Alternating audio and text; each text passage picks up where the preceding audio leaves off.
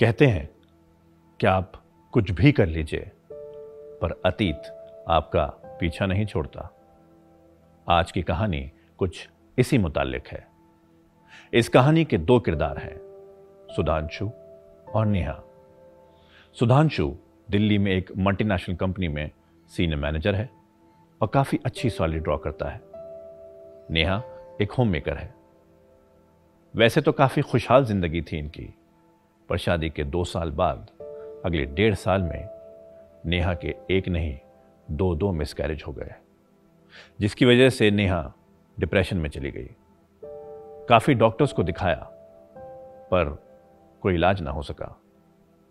एक डॉक्टर ने सजेस्ट किया कि अगर आप जगह बदलेंगे और नेहा को उस जगह से दूर लेके जाएँगे जहाँ ये सब हुआ तो शायद शायद नेहा ठीक हो जाए। यह सुनकर सुधांशु ने एक बहुत बड़ा फैसला किया। वो दिल्ली में सारी प्रॉपर्टी सब कुछ बेच बाच कर हिमाचल में शिमला के पास एक छोटे से गाँव में शिफ्ट हो गया और शिमला के माल रोड पे एक दुकान ले ली और वहाँ पर सेटल होने की कोशिश करने लगा।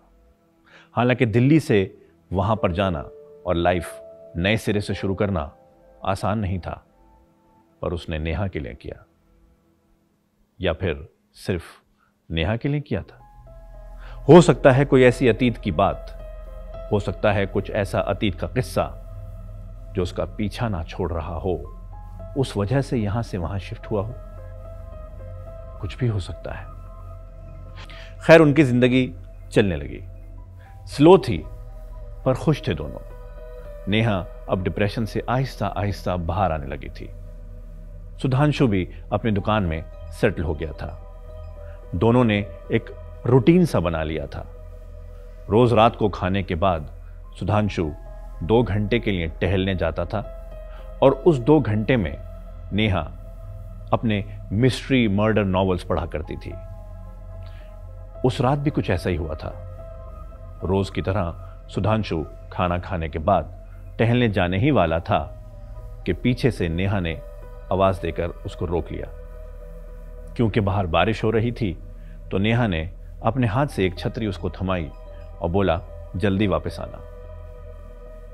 सुधांशु ने छतरी ली, मुस्कुराया, चप्पल पहने और बाहर चला गया।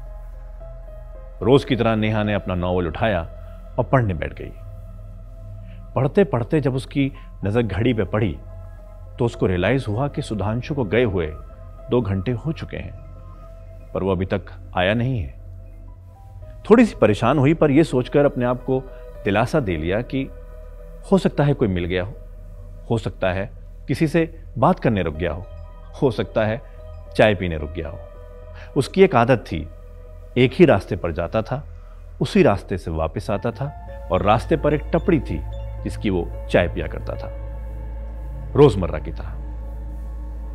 खैर, नेहा वापस अपनी किताब में चली गई और किताब पढ़ते पढ़ते उसकी आँख लग गई। जब आँख खुली तो रात के डेढ़ बज रहे थे और सुधांशु अभी तक घर नहीं आया था। वो काफ़ी परेशान हो गई। किताब साइड में रखकर सोचने लगी तो वो करे तो करे क्या? अगर घर वालों को शहर में फ़ोन करती है तो वो वो वहाँ बैठे बैठे परेशान हो जाएँगे। कहाँ जाए, किससे बात करे? क्या वो बाहर जाकर उसको खुद ढूंढे? तभी उसको राहुल का ख्याल आया। राहुल सुधांशु का बिज़नेस पार्टनर भी था और सबसे अच्छा दोस्त भी था वहाँ पर। उसने राहुल को फ़ोन किया और सारा किस्सा बताया। राहुल फटाफट अपनी गाड़ी लेके सीधा सुधांशु के घर आ गया और दोनों ने उसी रास्ते पर जाकर ढूँढने का फैसला किया जहाँ पर सुधांशु रोज जाया करता था। ये दोनों गाड़ी से उस रास्ते पर निकल पड़े।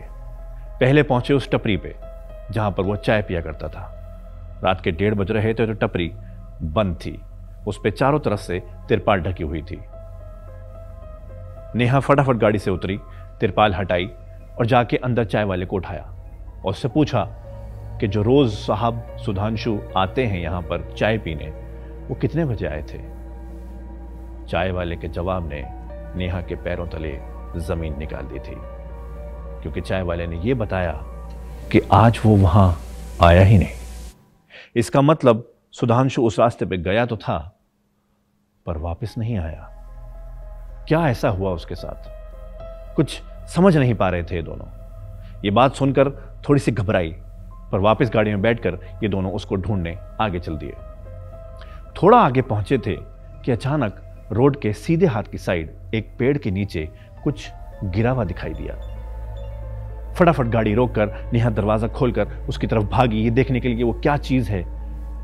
जब उस चीज़ को देखा तो इसकी आँखें फटी की फटी रह गई थी, क्योंकि वही छतरी थी जो सुधांशु घर से लेकर निकला था। यह छतरी यहाँ आई कैसे? यह छतरी यहाँ है, इसका मतलब सुधांशु यहाँ तक तो आया था, पर यह पर यह रोड के साइड में क्या कर रही है? कहाँ गया सुधांशु? आखिर उसके साथ क्या हुआ यहाँ पर? यह जानने के लिए देखेंगे अगला एपिसोड। देखते रहिए।